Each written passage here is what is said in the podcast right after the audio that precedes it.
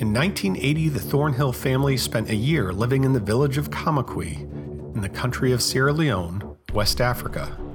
40 years later, you now have the opportunity to re experience our family adventure through the vast number of letters written during our time there.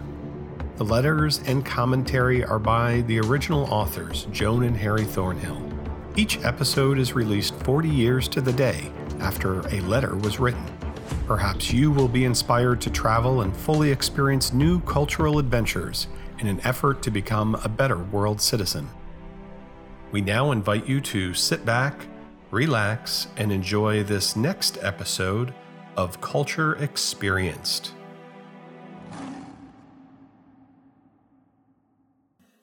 This is a conversation with Joan and Harry for the October 18th letter. Dad, it starts off, I believe, with you driving a woman to a different hospital. Why don't you explain that experience and maybe how often that happens and, and how that came about, if you remember any of it? For me, this was the only time I did it, and it was because most of the missionaries, or several of them, were away, especially the doctor. We've mentioned before that they sent their children away to a boarding school.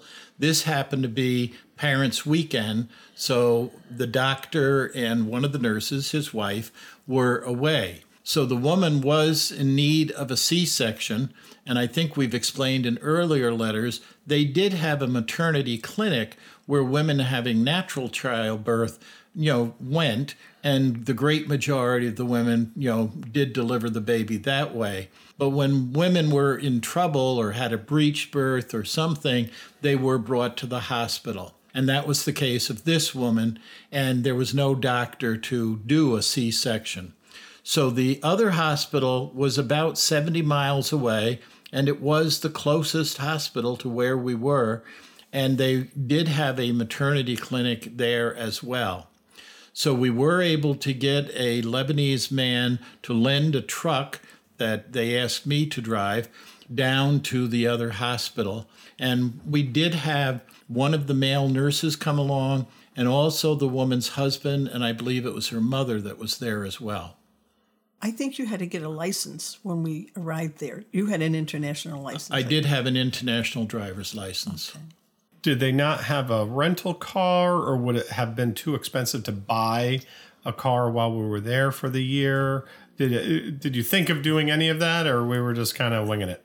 As far as I know, there was no such thing as rent a cars in those days. Yeah. If they had them at all, they would have been probably at the airport or down in the city, and they probably would not have wanted them going off the paved roads. Mm-hmm. And most of the roads in the country were not paved.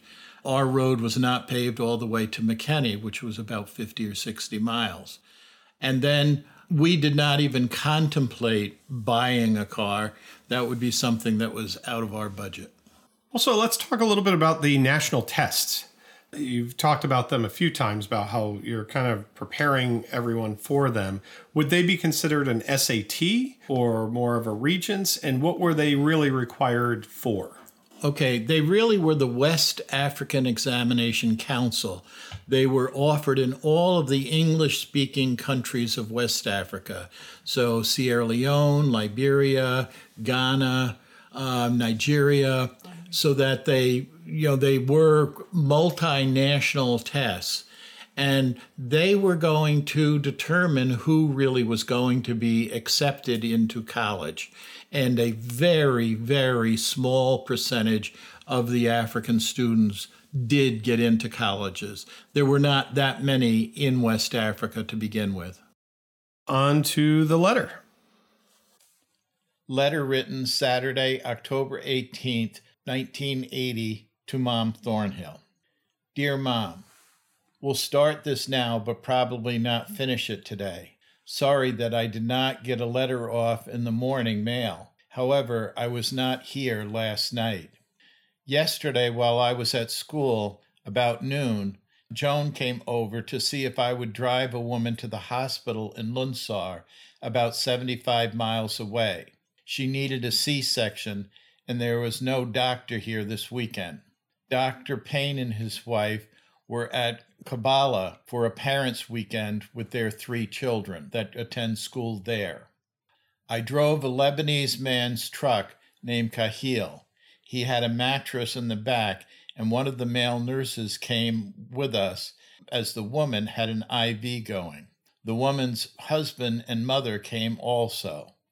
We made it in three hours, very good time on these roads. It was pouring rain for about half of the trip.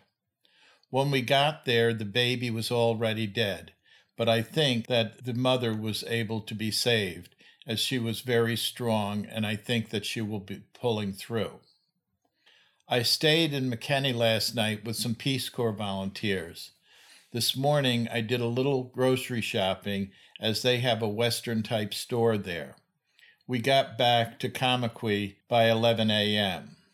Now we are waiting for Mary Jean, the missionary from Medina that had lent Joan her sewing machine and tape recorder.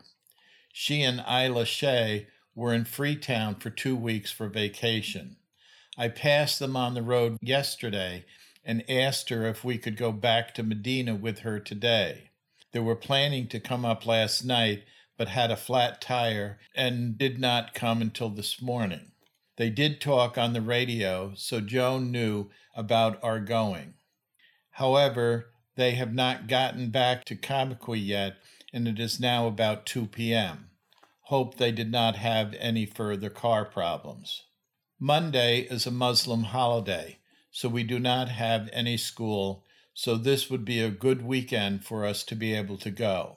Last Wednesday was sports day at the school.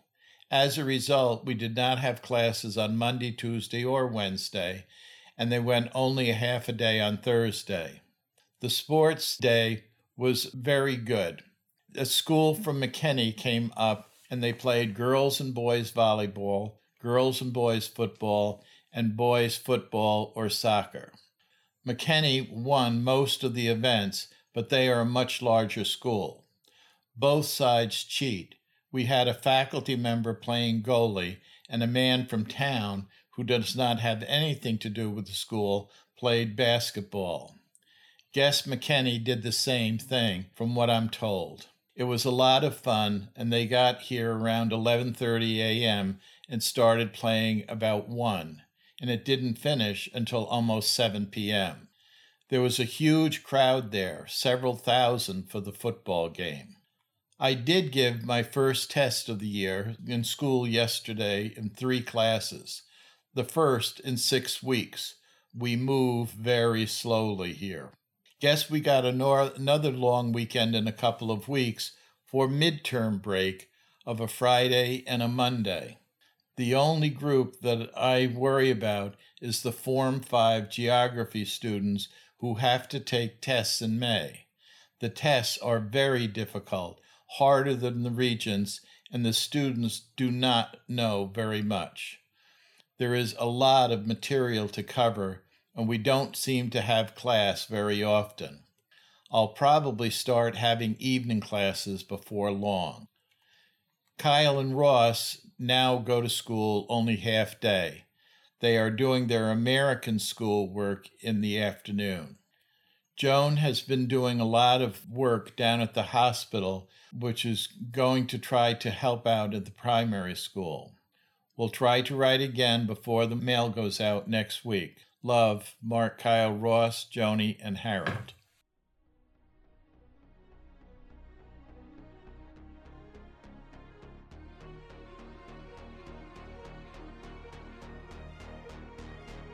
We hope you enjoyed listening to this episode of Culture Experienced. Be sure to subscribe to our podcast so you won't miss new episodes. Join us at cultureexperienced.com for our blog and follow and like us on Facebook. We would love to hear from you, so please drop us a note at info at cultureexperienced.com. Thank you for listening.